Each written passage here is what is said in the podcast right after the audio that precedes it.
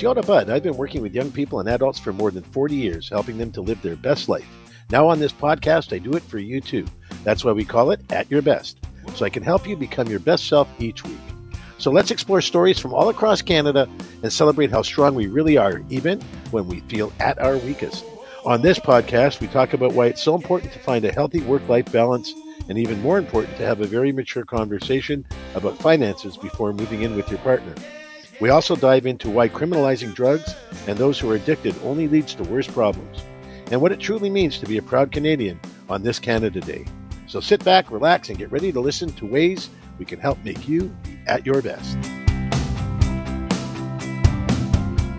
You know, I'll tell you, if uh, if you're thinking about moving in with someone who are, or have already done it uh, as a means by which to save money, I think I think we need to li- you need to listen to this segment that we're going to have here. We got we got an expert. She's going to help us understand um, some of the benefits, maybe some of the drawbacks. But you know, two cents, two set of utility bills, two different rents, two parking spaces. You know, two overnight bags seem to always be so. Combining your lives and moving in together sooner than planned might make for a lot of financial sales. But just imagine uh, you could you know the things you could save for travel down payment and so on but it doesn't cost doesn't come without a cost right? Any relationship uh, requires um, good planning right? Good planning. And you know where do you want to live and will it work for both of you? So if you're thinking about doing it there's requirements like things to think about. What happens if the relationship ends? How will our finances work um, who's going to take over you know talk about things like household responsibilities including including financial chores and what are you going to do with the money that you save together. So if you're moving in as in terms of a romantic relationship it's kind of i think it's a, kind of a different scenario than if you're just moving in to save money or if you're pretending that you're kind of really want to live together but deep down inside it so you can save money it's probably not a relationship that's going to work out for you. I have an expert on the phone. Her name is Sarah Stashu, and she is a consultant with Bromwich and Smith. They're licensed insolvency trustees. So we're not talking about bankruptcy or anything like that here right now, but we're going to talk about some of the benefits, maybe some of the drawbacks of moving in together. Right, Sarah? How are you doing? I'm doing well. Thank you so much for having me on tonight. Oh, it's a pleasure. I really appreciate you being here, and uh, happy Canada Day. So, um, Thank you. So moving in together, um, you know, I, I, assume that based on your background, you've got some specialty in, in, in accounting and finance and so on. So I guess from a from a um, well, maybe when, let's go backwards. Why don't you tell me what you do at this company as a consultant? For sure. So I work at Bromwich and Smith. Like you said, we're licensed insolvency trustees. So we're able to help people who are struggling with debt, considering filing for insolvency like a bankruptcy, and just mm-hmm. give them some financial advice and tips on how to avoid that overwhelming debt and what to do when they are in those situations. So my so role here, I look after our I look after our marketing, our communications, and our PR. Gotcha. Okay. So um, good. So we'll have a conversation that's maybe a little more practical and a little less accounting. That's great. Yeah. So would you say it's a, would you say it's a good idea? I mean, something you might do to move in with someone to save money. You know what? It's definitely something that we are seeing more and more of these days. I mean, over the last five years, Stats Canada has reported that um, those who say that their common law has actually doubled, and we're assuming that that's just going to continue to grow. I mean, looking at the cost of absolutely everything today, when you look at how you can save money, moving in together seems like a really easy way to cut back on some of those costs. But like you so, said, there are things that come along with that. So, uh, is this something that you might do with a with a buddy, a girlfriend, a boyfriend, or you know whatever? Some something you might do with a buddy, or or or is this more you're seeing this? You use the term common law, so then that tells me this is mostly a romantic uh, a romantic bond bond that then grows to living together, or am I jumping to conclusions? No, we are seeing a lot romantically, but you're completely right in saying that living together doesn't have to be a romantic relationship, but it's still a relationship that has stipulations nonetheless. So you think the time uh, that you spend in a relationship. I mean, this has nothing to do with your job, but let's do it anyway, okay? So, do you yeah. think the time that's spent in a relationship, like you think you have to be with somebody for a period of time before you actually move in with them, regardless whether you're saving money or not? Oh, for sure. I mean, there's so many things that come along with moving in together um, that you have to make sure that you're actually, you know, one compatible, that you guys are on the same track, that you have the same kind of goals. If it's a relationship, romantically or friendship wise, before you take that next step because moving in together in any form of relationship is a big step. Yeah, right. It's not just about uh, say, sometimes the benefit of saving money might cost you the comfort of being able to leave your toothpaste on the counter without anybody bugging you, right? So, um, right. I mean, I think we all have those horror stories of that bad roommate. So, is that worth your stress and your time to save the money? I don't know. So rent. I don't know about you, but rent in yeah, it's a great question. So rent rent in Toronto. Let's say a one bedroom apartment in Toronto, one bedroom, one bath apartment in Toronto with a parking space is somewhere around twenty five hundred dollars or so, give or take. Um, you know, if I back in the day, who knows if I could have moved in with somebody and cut my rent in half and so they snore a little bit or maybe you know they're not the greatest roommates but you know the level so i'm interested in the level of tolerance the balance between tolerance and savings. Yeah yeah and i think depending on your age and where you are at your life you're willing to put up with more of those kind of issues than you are maybe later in your life when you don't want to have those stresses that are unnecessary right? So it really depends on your stage of life as well um, so I know I've been in a, in a, you know, I've been with my, my girl now over 35 years, a long time. I think we're going to make it. Uh, but um, I've had a bunch of relationships leading up to, to that and, and, married before and lived with a bunch of women before that. And, I, you know, I always found that at the end of the day, money came up in the conversation. I, I remember relationships where people, you know, where who I was going to be with wanted to have separate bank accounts. I always found the whole separate bank account thing to kind of be like a prenuptial agreement. How do you feel about that? About formalizing the relationship financially when moving in? Does it take away kind of the sizzle? You know what? I think having a joint account is not always necessary. Um, maybe it's something to consider when you do move in to have one joint account that you put all the money towards your bills in or um, you know, so your utilities, your rent, your groceries. But there's nothing wrong with keeping finances separate either. I mean, I've been married to my husband for almost 15 years, and we keep our own finances separate. We have our joint account for those household finances, and that's what works for us. What works for us might not work for everyone, but just because you're in that relationship, you do not need to combine finances. What about the equality of income? I know that often people are in a situation where he earns more, she earns more. When it comes to equalizing bills, should it be based on everybody pays 50% regardless of how much you make? Or there should be, do you think there should be some, you know, kind of, uh, I, I, guess, some kind of uh, consideration for the level of income? Yeah, you know what? It's great to be open and honest and discuss finances before you even get into that stage and say, you know what, are we going to go in this to an income split? Are we going to go into this, you know, she makes more, he makes more? But knowing ahead of that what you're actually putting in and knowing that, you know what, maybe I'm paying less on the utilities and less on the rent, but I'm putting more towards the actual household duties. I'm cleaning, I'm taking out the garbage, uh. I'm going to be making the dinners because that's also a, a valued effort as well, right? And having a backup plan. What happens if you guys are doing a 50-50 split and your your partner loses their job or they're commission based and they're sick right. and they're not able to work? Do you have a contingency plan for that or are you willing to step up yourself in that case?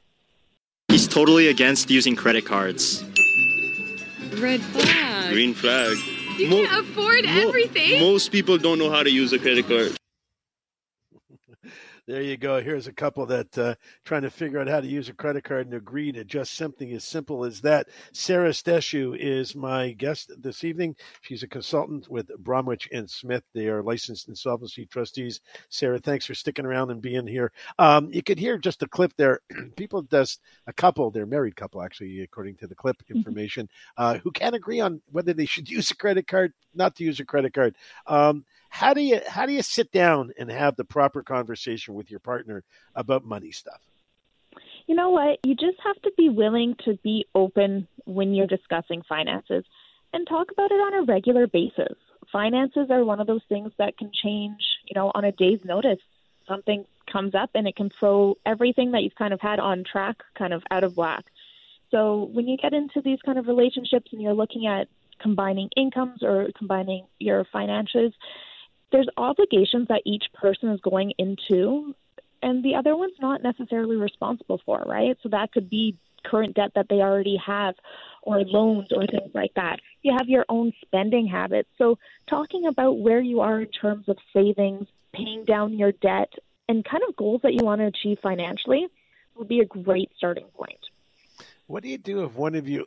so, my wife and I, to be perfectly honest, so I'm a bit of a spender. She not so much. So, you know, for example, you know, I realized that Uniqlo now makes T-shirts with a picture on it, so I bought pretty much every one they have. Um, but you know, she's not. She's much more reserved. She gives me a little bit of room, but once in a while, she'll say to me, "Hey, you know what? Rein it, rein it in a little bit. Appropriate or inappropriate?"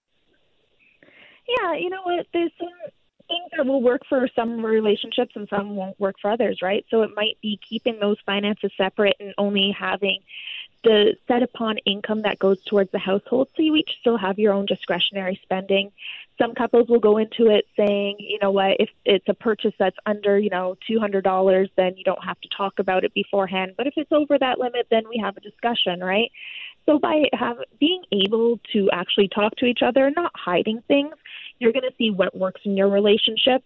And you might have to kind of alter it as you go along but being again open to having communications and you know we know that talking about finances is tricky and kind of taboo for a lot of people but by putting light on it and talking about it it's going to be a lot easier I think you brought up the B word, the famous B word, meaning budget, right? So, uh, yes. uh, budget, right? So, when you're looking at the budget together, um, compromise? You stand your ground? You like what's your thinking of like how do you and your husband manage big big charges like big investments or big expenses? You know, more than two hundred bucks. I mean, I don't want to put the light on you too much, but how do you guys, you know, in your how do you discuss the possibilities or the need for big investments and so on? How do you guys, you know, sit down and chat about it? Yeah, so you know what? We actually sit down. We have one big big conversation every year, kind of on our anniversary, which is close to the end of the, the year. And so we say, this is what we've done this year, and this is what we're proud of, and these are the achievements we've made. And you know what? This is our goal for next year. And then we just kind of have monthly kind of check ins with each other, and we'll say, okay, you know what? You know, I just got this big raise at work, or I got a promotion, or, you know, I, oh, I overspent on Christmas. And we actually say, okay, so how do we kind of steer forward? And we just talk about it. And it's something that honestly didn't come naturally to us at first. And, you know, I think there was a lot of hiding some spending or, you know, hiding some debt. And you just aren't comfortable with it. But once you open it up and say, you know what, I'm struggling and I need some support, it makes it a whole lot easier when you're able to be vulnerable. So we'll sit down, we'll talk about it, and we're completely open and honest with no secrets financially.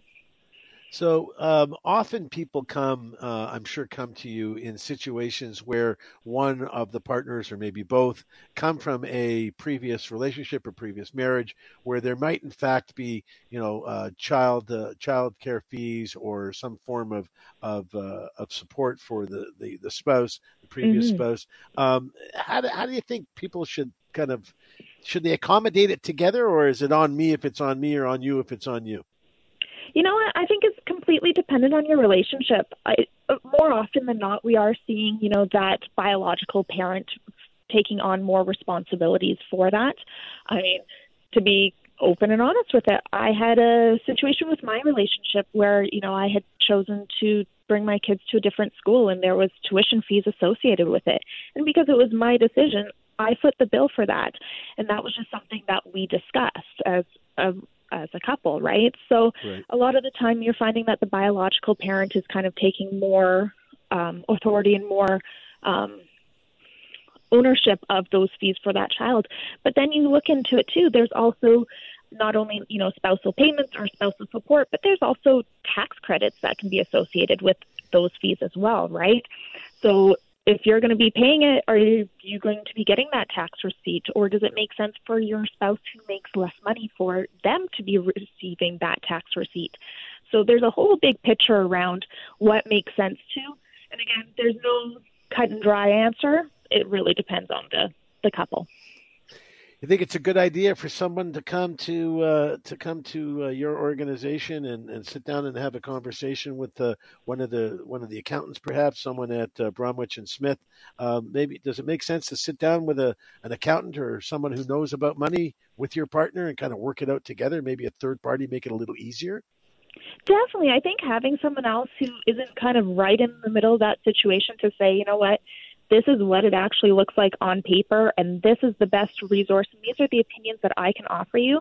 I mean, we are seeing so many more people month after month filing for insolvencies because they're experiencing overwhelming debt. I mean, if we look at this past May compared to April, overall across Canada, insolvencies were up 14%. So that's huge numbers um, when we actually look at the totals. People are struggling, and people aren't actually um, afraid anymore to reach out for help. So, I'm talking to the experts, getting the best resources possible will get you on track um, financially. Do you think Canada is one of the best countries in the world to live in? Well, let me tell you, we're number one. Canada claims the most top 10 livable cities in the world. Believe it or not, let me know what you think. 877 399 9898. Well, I got to tell you, I've been to a lot of places in this world. A lot of I worked for a lot of different uh, in a lot of different countries for different various reasons from time to time, and had found myself in most countries uh, over the decades that I've been working. Coming home to Canada, I even lived in the U.S. for a period of time. Coming home to Canada, we're just a different folk, man we just are friendlier, warmer, nicer. At least we used to be for sure. I don't know if so much. I think since the pandemic, everyone's gotten a little bit snarky, a little bit unhappy, just a little bit overwhelmed, such that maybe they're not behaving at their best. But in terms of Canadian cities at their best, once again, three Canadian cities have claimed top 10 honors on the Economist Intelligence Unit's Global Livability Index more than any other country on the list. Vienna, Austria held on to its top spot in 2023. That is the best place in the world to live, apparently. And his success is attributed to a winning combination of good culture and entertainment, reliable infrastructure, stability, and excellent education and healthcare sectors. However, there's two Australian cities, Sydney and Melbourne, jumped into the top five. They bumped out Calgary out of its number three ranking last year. Alberta's largest city slid down to the seventh place this year, tied with Zurich, Switzerland. So if you can't get to Zurich and you think it's a great place to go, apparently Alberta's right there, right beside it. Calgary. I'm going to be there in a week and a little bit. I'm doing a cross country thing from Calgary. We're going to Calgary, Banff, Banff to Lake Louise, Lake Louise to Kelowna, Kelowna to Victoria, Victoria to Vancouver, up into Whistler and back. Um, driving once we get to, we're going to fly from Toronto to Calgary. We're going to fly, we're going to drive around and stop in, this, in the studios that my friends work in. I can do a little bit of radio from there, and we're just going to have a blast meeting Canadians because they're the folks I want to chill with. That's for sure. Calgary's dip, by the way, can likely be attributed to what the uh, what the researchers called a return to order following the pandemic. Had an impact on a bunch of the uh, people's uh, rankings, countries' rankings. Last year saw Australia cities uh, take a big tumble in the rankings after a particularly infectious strain of COVID seized the island continent. Uh, they've seen their scores in the healthcare category improve since last year, by the way and when they were still affected by COVID wave, that stressed their healthcare system and uh, bounced them out of that spot that they were in the year before. However, Canada was the only country in the world to have three of its cities crack the top 10. Australia and Switzerland were the only other countries to post more than one city on the top pile.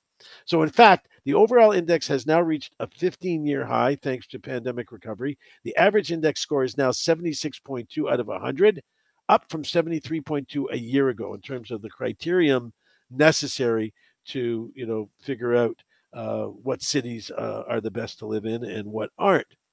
So education has emerged, by the way, as the, as um, emerged stronger with children returning to school.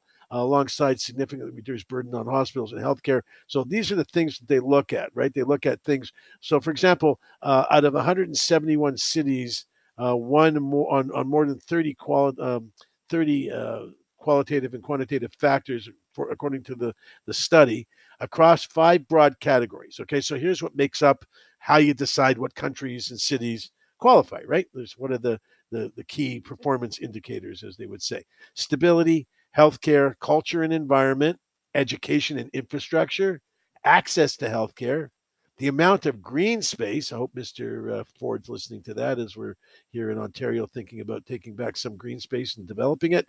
Amount of green space, cultural and sports activities, crime rates, and infrastructure are some of the factors considered in the rankings. Okay, so you ready? Drum roll, please. The top 10 cities Vienna, Austria, number one. Copenhagen, Denmark, Copenhagen, number two. Melbourne, Australia. Sydney, Australia.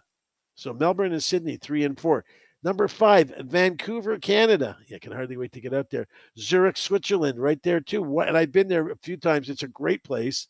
Not as good as Canada, but it's a great place. Number nine is Toronto. Number 10, Osaka, Japan. And Auckland, New Zealand. So we've got Vancouver, Calgary, and Toronto. Um, Calgary and Geneva are neck and neck, as we said earlier. Um, so it's it's interesting. It's really interesting to see which countries rank uh, and where they fit in the world. Osaka, Japan is a beautiful place, very orderly. Uh, people are very kind, very polite. Um, and there are some places we're going to get to here in a little bit. There's some places in the world that aren't so cool, right? They're just, uh, yeah, just aren't so cool. And you know what? It, when you're looking at places to live, you know, these are the, some of these key factors might be interesting for you. I know when my wife and I decided to move to the U.S. for a period of time, you know, education was a big deal. We had little little kids, and where they were going to go to school made a big difference, right? Um, so we're finding that these countries are being measured based on a whole bunch of factors that seem to be um, improving quality of life in those countries and cities. The easing and removal of pandemic restrictions in Asia specific Asia Asian Pacific cities many of whom faced hard lockdowns in the pursuit of zero COVID. That meant a big jump in a lot of the livability scores. So, eight of the top 10 climbs on the overall index were Asian cities, including Hong Kong, which moved up 13 places since last year to rank 61st, uh, 61st um, most livable in the world. Residents line up to get tested for coronavirus at a temporary testing center for COVID in Hong Kong. So these are pictures uh, that are part of this um, thing, and according to that, that kind of turned down the livability scale, right? Um, there was a decline in stability. The least uh, in that in those countries, the least little change in least livable uh, least livable places. The bottom of the list saw ch- few changes. Um, Ukraine city Kiev returned to the list uh, this year after being excluded during Russia's invasion. The war in the Ukraine, resulting in economic and political uh, issues, for sure, have a, have a, an impact on their on their uh, rankings. So, uh, Cameroon, Douala, Cameroon, Kiev, Ukraine, Harare, Zimbabwe, Dhaka, Bangladesh. Um, Papua New Guinea, pa- uh, Karachi, Pakistan, uh, Lagos, Nigeria, Algeria, uh, Tripoli in, in, Libya and Damascus in Syria are the places you don't want to go. Okay, so if you're crossing the border because you choose to go to the United States on this beautiful Canada Day long weekend, do not travel with marijuana. As Canadians gear up for one of the busiest travel weekends on both sides of the border, being reminded not to cross into the States carrying any cannabis without without official authorization. You're not able to carry any cannabis across the border. Canadian Border Services Agency released travel advice moving ahead. Although cannabis is legal in Canada and many U.S. cities, the agency's message was don't bring it and don't take it with you. Right? Don't bring it, don't take it with you. That might be something as simple as, you know, rolling papers might be enough to cause them to, to let you cross the border. So, bringing uh, any cannabis across the border, any form, including oils or uh, edibles of any kind, uh, can be a serious criminal offense. And by the way, I've learned something recently that the border control people in the United States, Immigration, Homeland Security, do not have to let you into their country, nor do they have to give you a reason not to let you into their country. So, if you're acting like a jerk, at the border because they don't let you do this, this, or this, and you're not being respectful and doing what you should be, which is paying, you know, the necessary respect to these officers that they deserve, chances are they may not let you in because they don't like your attitude. And then you're going to go and, and, and, and maybe, you know, go to a lawyer and say, they didn't let me in because they, they didn't like my attitude. And by the way, you never want to get, you never want to get refused because once you get refused into the U.S., it goes on your record and that can be a real pain in the butt the next time you're trying to cross. So don't piss these people off. Don't carry your weed across the border. No, no pipes, no papers, no any kind of paraphernalia. All of it, anything related to cannabis, is not allowed. And although once you get across the border, if you're driving or flying, once you get into any major city in the United States, you get all the weed you want, right? Most most places have a recreational uh, license, a recreational access agreement, and it's available to you. So not the end of the world. Just be super careful. That's what's important. Is be super careful when it comes to crossing the border with cannabis products, even cannabis on your breath, smelling your car, anything like that. So be careful, so you don't need to hire yourself a lawyer and spend thousands of dollars trying to prove that it was no big deal, man. It was just one gummy. We're talking about the criminalization and decriminalization of drugs and uh, how the criminalization actually creates more crime than it prevents. Have a listen to what a cop says here uh, who's talking with an addict who's smoking fentanyl. Hi there. Put that knife away, please. What, what are you smoking? Betty. Okay. Just Yeah. powder fentanyl? Yeah. Is that what you drop right there? Yeah. Right there? Yeah. Can you pick that up so someone else doesn't find it or a kid doesn't find that, please? There you go. There's a, a cop having a calm conversation with somebody who's uh, uh, smoking fentanyl, uh, highly, uh, highly addictive drug, and if not uh, used uh, somewhat wisely, if there's such a thing, it can kill you pretty much instantly. Uh, I have an expert who's going to join us here. His name is Mark Haden. He's the professor at University of British Columbia's School of Population and Public Health, and we're going to talk about the decriminalization, criminalization, criminalization of drugs, and all that kind of stuff here uh, over the next couple of segments. Mark, welcome to the show. Thanks for being here. Thanks, Yona. It's a pleasure to be on your show. Thanks, man. Um, how effective has the um, criminalization of drugs been in preventing uh, drug related crime uh, in this country, in your opinion? Well, the first drug law in Canada was 1908, um, the Opium Act. And so we have over 100 years to reflect on the impacts of prohibition. And what we can conclusively say, it has been an absolute and miserable failure. As a social policy, it flunked. Yeah, it says here in the article that I'm reading that no country would declare war against an enemy after giving it money to buy weapons and raise an army. Yet that's precisely what we're doing in our war on drugs. People do not use illegal drugs because of their cost, their high costs, uh, but suppliers only supply them because of that cost. It's money over money, right? I mean, Mark, at the end of the day, it's all about cash.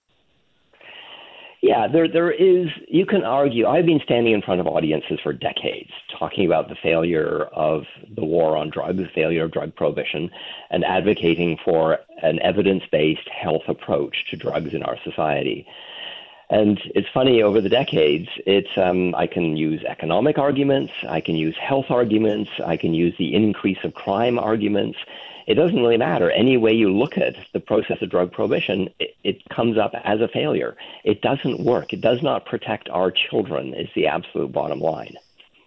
Yeah, and we're looking at things nowadays. I mean, you know, I'm an old school guy, but now we're, you know, we're looking at stuff. I have articles here that talk about uh, the study that uncovers Canadian study uncovers significant reductions in substance abuse after using psychedelics. You know, drugs to help reduce the dependency on drugs. Um, I, I'm not sure we're moving in the right direction. You know, meth, you know, methadone and Suboxone to help with those that have opioid disorder, uh, opioid use disorder. Uh, I mean, are we just putting a band-aid? You think on the actual uh, on the actual wound, or are any of these programs, these social programs, making a difference to, to help turn the turn the, the tide a little bit? Well, the the, pre- the process that I recommend is first of all acknowledging that prohibition doesn't work. It is a miserable failure. It does not protect our children. It does not save us money as a society. It does not reduce access to drugs. And so the process using the criminal justice system as a model to approach drugs doesn't work. We know that. So what would happen if we used a health system? So what would happen if we used a health system that was responsive to evidence? Because right now what we have is these ideological battles in our society. People with different ideological stances argue with each other about what's best. What would happen if we did it differently? What would, what would happen if we said drug policy should be like cancer treatment? With cancer treatment, it keeps changing, and it keeps changing as the evidence changes. What would happen if we said, okay, we're not going to criminalize drugs anymore. We give it to the health folks, the health administrators of the world, and then we say, do your best, and we will monitor and engage you with a discussion around the, what the evidence of what you're doing is. And then you change it based on the evidence. What would happen if we had an evidence based approach to drug policy? That's essentially the fundamental question that I ask. And what's the answer? Well, the answer is we would be on the right track because we know we have, as I say, over 100 years of prohibition. It's a miserable, it's an expensive, miserable failure. And so an evidence based approach says we basically need to start looking at, let's go back to your first question. So, does drug prohibition increase crime? So, what we know is that people who sell drugs en masse, the, in the, the downtown east side, are organized criminals. You know, it's not just one individual, it's groups of criminals. And when you have groups of criminals working together, it's called organized crime. And now these are essentially business people. They're there for the money. Now, in, if you're running a normal legal business and you have a conflict with a competitor, you solve the problem by going to lawyers first, and if that doesn't work, you go to a judge and you go to a court. That we have processes in our society that solve problems. If you're a criminal that is selling drugs, you still have conflicts, but you have to solve your conflicts in a different way, which basically means shooting people. I mean, as I say, I've been talking about this for decades. And what I listen to in the radio is, you know, Sunday morning will come around and I'll be driving somewhere and I'll listen to a, report and it says an individual or individuals were shot. It was a targeted shooting and the individuals who were shot were known to the police. It's the same story. So what does that actually mean? How I interpret that is essentially it's it's a drug war. It's it's a conflict between organized crime groups, and this is how they solve conflict: is they shoot each other. So it essentially is this ongoing criminal process. It, it was funny. I've, I've worked with the VPD quite a bit over the years. I was one of their trainers on mental health and addictions, and the the the the, the inspector who was in charge of vice once um, was talking to me informally. And what he said is how the police work is they gather information for a period of time and then they make a big bust and they take out a lot of the kingpins and then they go back to gathering information. And what he knew is the moment they made the big bust is there would be an explosion of violence in the downtown east side because not only did they take out the, the leaders, but they also created a job opportunity for other people.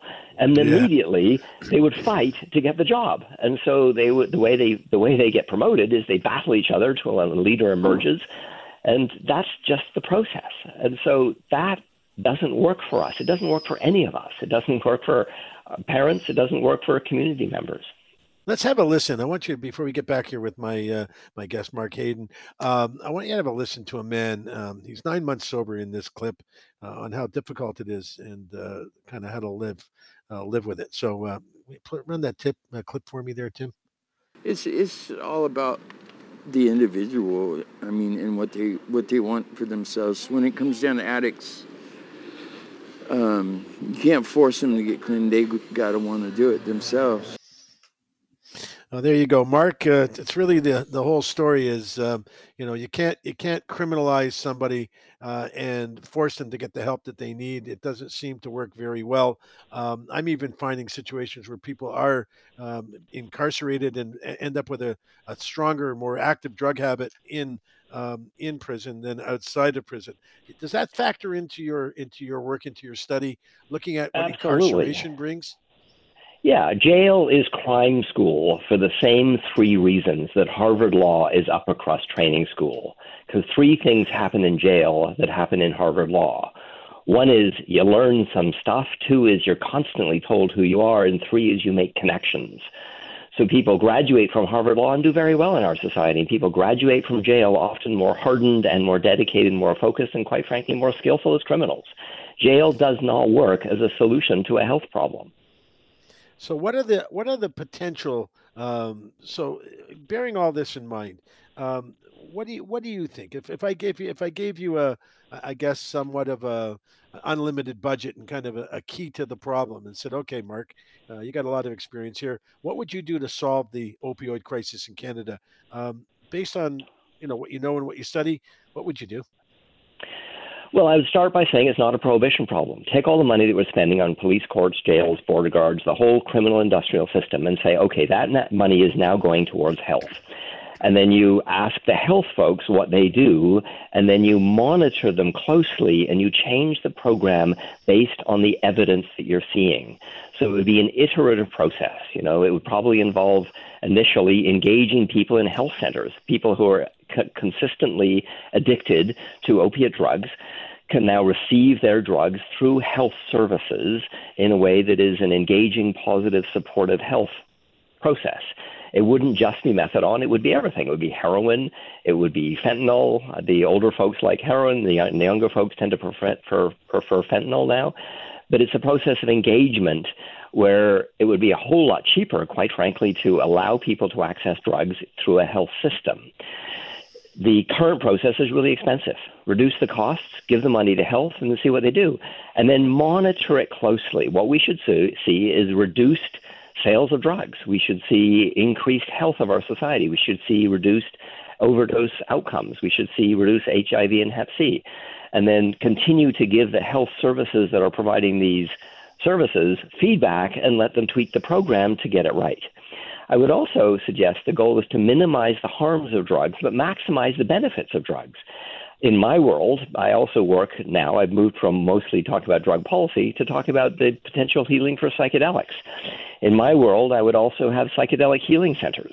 I would have um, a variety of different psychedelics used by, by very skilled therapists to heal PTSD, depression, anxiety, a variety of different mental health diagnoses that could be treated more more inexpensively and quicker and more durably than existing mental health medications. So if we said the goal was to minimize the harms and maximize the benefits of drugs, then we would have a very different model. I got to tell you, I you know I've been at this a long time, you know, many decades, and I'm sure we could share a lot of war stories. Uh, I can't tell you um, on one hand, out of the thousands of patients that I've worked with, I can't tell you on one hand a success story related to somebody going onto an ibogaine or ayahuasca program, or you know nowadays testing with uh, with uh, magic mushrooms and, and and such like that, uh, LSD in the U.S. Um, they they seem to work fairly well with some mental health issues, bad dreams, PTSD, as you said but I don't see it curbing the the desire and the need for the use of drugs on a daily basis. Tell me something I'm missing. Well, what we need is health research. So, what we need to do is try people that have different types of diagnoses, put them through different programs. I mean, I, I, worked in the addiction services for most of my career. I had 28 years running an addiction services program. And you're right, yeah. our successes were miserable, quite frankly. We never had anybody coming in with a transformative experience saying, Thank you very much, I'm healed. It never happened. So it's it's a difficult population to treat, and so what we need is more tools. We need a lot more tools, and then we need to monitor the outcomes of the treatment programs and change them as they start to evolve and and and, and affect people. It's interesting that I, I, as I say, I worked for a program called uh, Chi Integrated Health, and we we're running a psychedelic treatment program starting with ketamine. And I've looked at my I've looked my wife, who's a psychiatrist, straight in the eye, and what I've said is the work that we are going to, going to doing now is going to transform your profession. Because if you look at existing mental health treatments, antidepressants don't work very well. In fact, there's lots of evidence that says they don't work better than placebo. And yet we do know that psychedelic treatments are more effective. So let's let evidence guide us, not these ideological positions. Wow. So, uh, what kind of conversations go on at your table? You know, what, what, you know, your wife is pure science and all medical, I'm sure, and I'm sure yes. quite talented at what she does. You're, you're, you seem to have a much more touchy feely kind of approach to it all. Um, is there a place where you land together? Um, absolutely. You know, I mean, she's interested. She's interested in the work and she's interested in the science as well. I mean, we're both interested. We both believe that science should guide it, and, and these ideological positions actually don't work. And there's people that are ideologically against psychedelic treatments, in spite of the growing evidence for their uh, for their effectiveness. And I just think that Health Canada should approve clinical trials. It should allow them to go through the normal turning a molecule into a medicine process, and then people should be allowed to prescribe them in the context of health. And then we just watch the outcomes and we adjust based on the outcomes that we see. Mark, where do you think CBD, THC fits in all of this? Medical use of cannabis? Well, it's interesting because the, there was a medical track in the Canadian evolution of this, and there was a lot of discussion around it being medicalized. And then it suddenly changed and it became recreationalized. Is that a word? I'm not hmm. sure. And so the whole medical discussion kind of got squashed by the, rec- by the recreational movement. I personally think we need to look at the medical I- impacts, and, and you, you nailed two of them. THC is different from CBD, and so what we need is we need evidence to be able to recommend these things. Physicians, it was interesting, the, the world of the medical world was not very well engaged by the cannabis community, and so you can't normally, currently, most physicians aren't willing to talk to you about cannabis because they weren't informed and they weren't engaged, and it wasn't actually turned into a medicine. So I, I think physicians should be engaged, and they need to be engaged with evidence. And so we need to look at that question: what should, what conditions should CBD used for? Does it help people sleep disorders? Is a good question. Does it help with people with their eating? You know, glaucoma, whatever. The list of things that are talked about um, should be subject to science, and then that science should be available to physicians, and they should be able to prescribe it or recommend it based on the evidence that they have on hand.